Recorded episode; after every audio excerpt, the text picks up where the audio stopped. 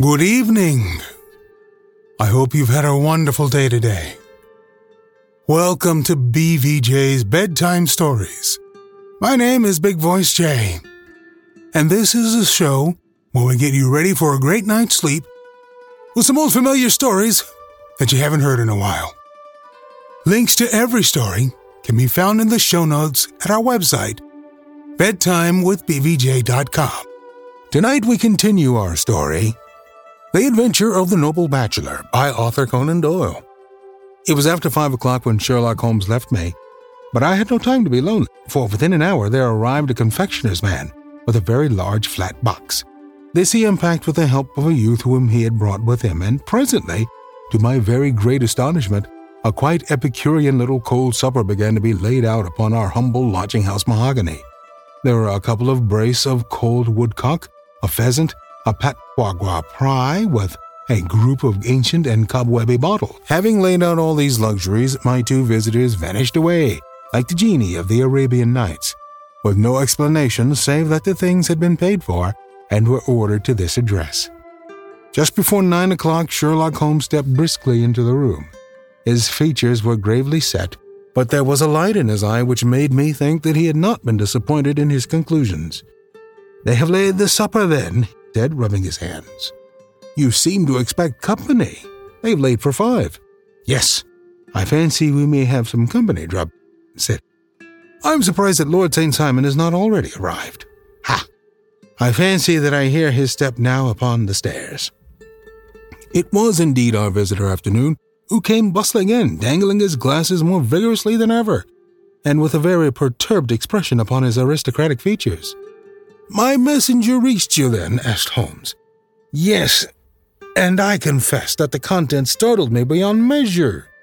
Have you good authority for what you say? The best possible. Lord St. Simon sank into a chair and passed his hand over his forehead. What will the Duke say? he murmured when he hears that one of the family has been subjected to such humiliation. It is the purest accident. I cannot allow that there is any humiliation. Ah, you look on these things from another standpoint.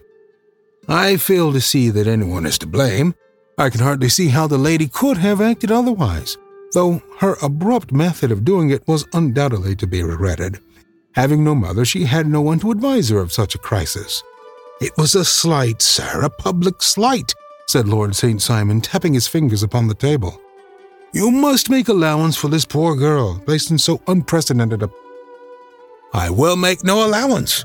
I am very angry indeed, and I have been shamefully used. I think that I heard a ring, said Holmes. Yes, there are steps on the landing. If I cannot persuade you to take a lenient view of the matter, Lord St. Simon, I have brought an advocate here who may be more successful. He opened the door and ushered in a lady and gentleman.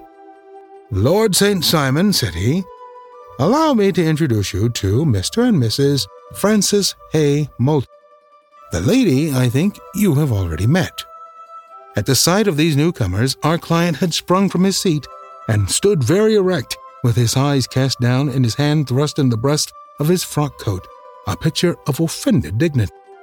The lady had taken a quick step forward and had held out her hand to him, but he still refused to raise his eyes. It was as well for his resolution, perhaps, for her pleading face was one which it was hard to resist. You're angry, Robert, said she. Well, I guess you have every cause to be. Pray make no apology to me, said Lord St. Simon bitterly. Oh, yes, I know that I have treated you real bad and that I should have spoken to you before I went, but I was kind of rattled, and from the time when I saw Frank here again, I just didn't know what I was doing or saying. I only wonder I didn't fall down and do a faint right there before the altar. Perhaps, Mrs. Moulton, you would like my friend and me to leave the room while you explain this matter. If I may give an opinion, remarked the strange gentleman, we've had just a little too much secrecy over this business already. For my part, I should like all Europe and America to hear the rights of it. He was a small, wiry, sunburnt man clean shaven with a sharp face and alert manner. Then I'll tell our story right away, said the. Frank here and I met in 84 in McQuire's camp near the Rockies, where Pa was working a claim. We were engaged to each other, Frank and I, but then one day Father struck a rich pocket and made a pile, while poor Frank here had a claim that petered out and came to nothing. The richer Pa grew, the poorer was Frank, so at last Pa wouldn't hear of our engagement lasting any longer, and he took me away to Frisco. Frank wouldn't throw up his hand, though, so he followed me here, and he saw me without Pa knowing anything about it. It would have only made him mad to know, so we just fixed it all up for ourselves. Frank said that he would go and make his pile too, and never come back to claim me until he had as much as Pa. So then I promised to wait for him till the end of time, and pledged myself not to marry anyone else while he lived. Why shouldn't we be married right away then? said he, and then I will feel sure of you, and I won't claim to be your husband until I come back. Well, we talked it over, and he had fixed it all up so nicely with the clergyman all ready and waiting that we just did it right there. And Frank sent off to seek his fortune, and I went back to Pa. The next I heard of Frank was that he was in Montana, and then he went prospecting in Arizona, and then I heard of him from New Mexico. After that came a long newspaper story about how a miners' camp had been attacked by Apache Indians, and there was my Frank's name among the killed. I fainted dead away, and I was very sick for months after. Paul thought I had a decline and took me to half the doctors in Frisco. Not a word of news came for a year or more, so that I never doubted that Frank was really dead. Then Lord St. Simon came to Frisco, and we came to London, and a marriage was arranged, and Pa was very pleased. But I felt all the time that no man on this earth would ever take the place in my heart that had been given to my poor Frank. Still, if I had married Lord St. Simon, of course I'd have done my duty by him. We can't command our love, but we can our actions. I went to the altar with him with the intention to make him just as good a wife as it was in me to.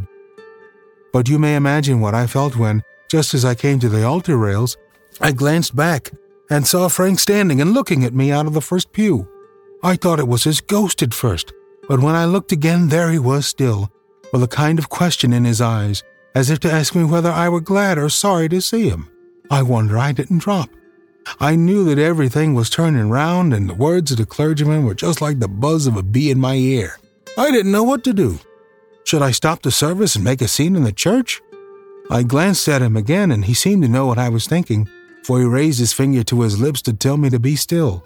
Then I saw him scribble on a piece of paper, and I knew that he was writing me a note.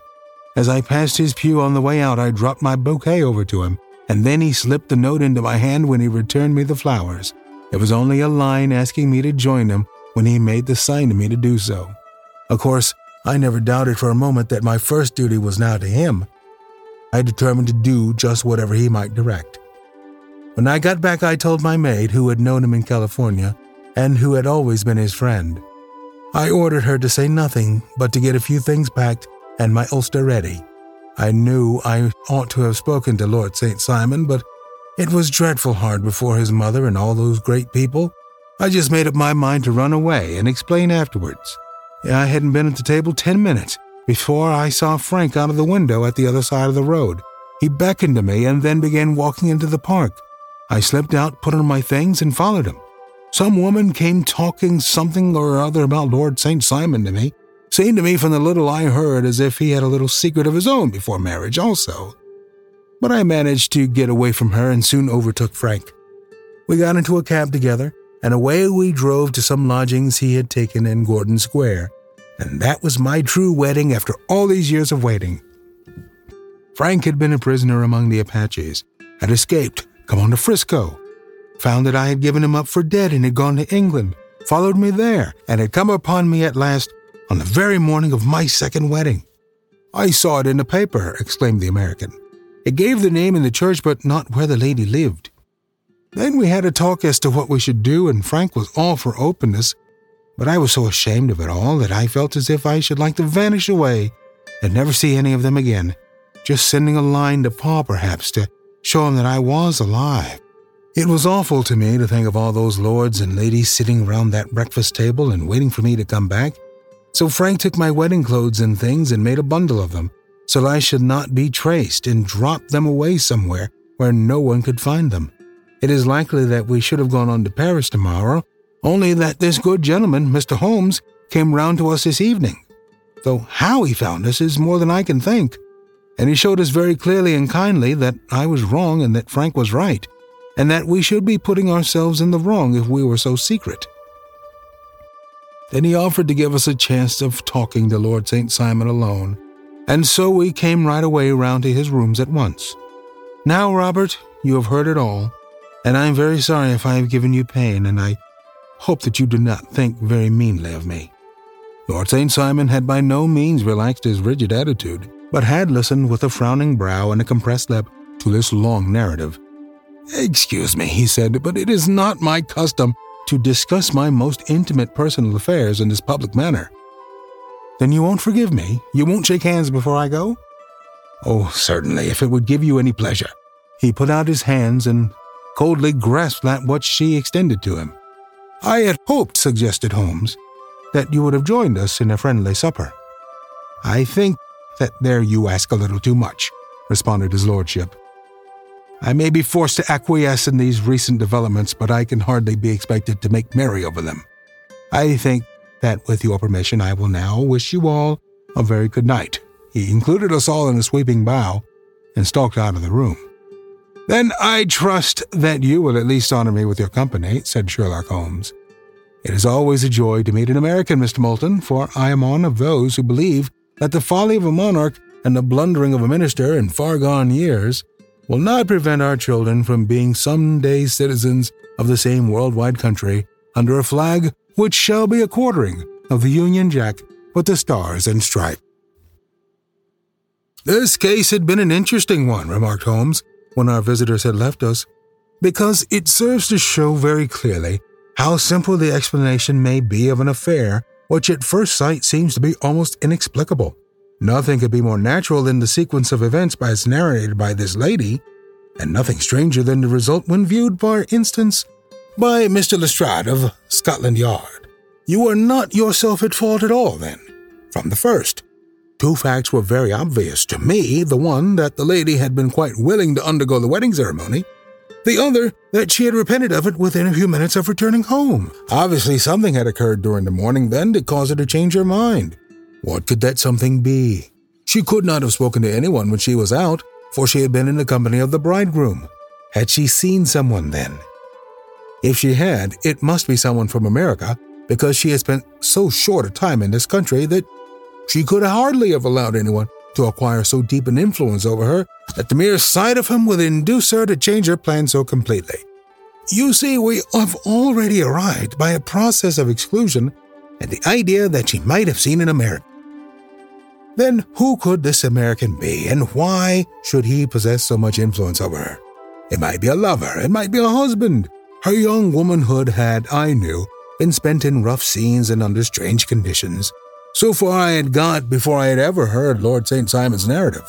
When he told us of a man in a pew, of the change in the bride's behavior, of so transparent a device for obtaining a note as the dropping of a bouquet, of her resort to her confidential maid, and of her very significant allusion to claim jumping, which in miners' parlance means taking possession of that which another person has a prior claim to, the whole situation became absolutely clear.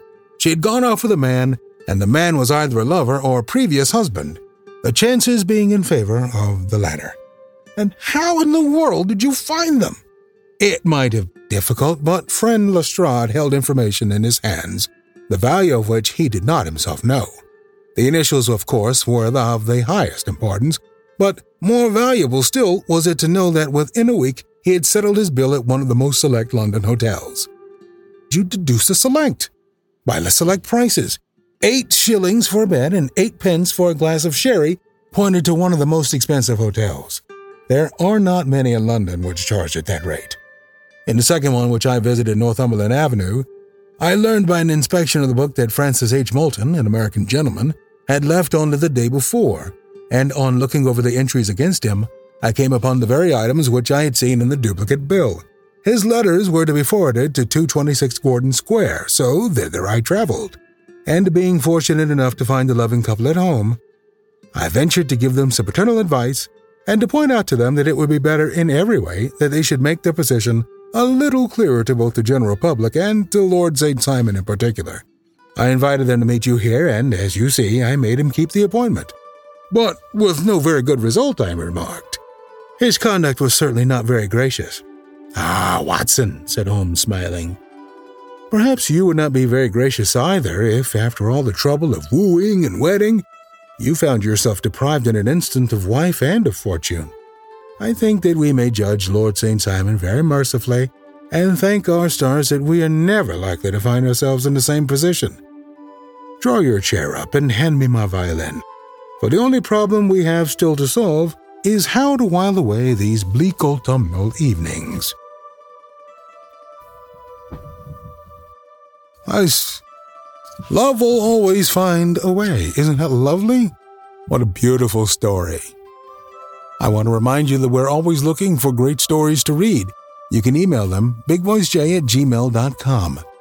I want to remind you to leave us a review on iTunes to help spread the word. Thank you so much for listening.